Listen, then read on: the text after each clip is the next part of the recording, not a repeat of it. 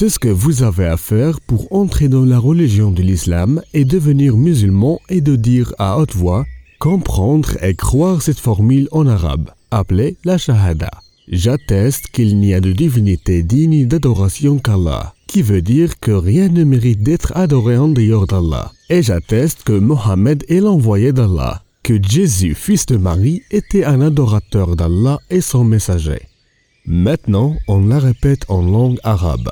Ashhadu alla ilaha illallah wa ashhadu anna Muhammadan Rasulullah. Ashhadu alla ilaha illallah wa ashhadu anna Muhammadan Rasulullah.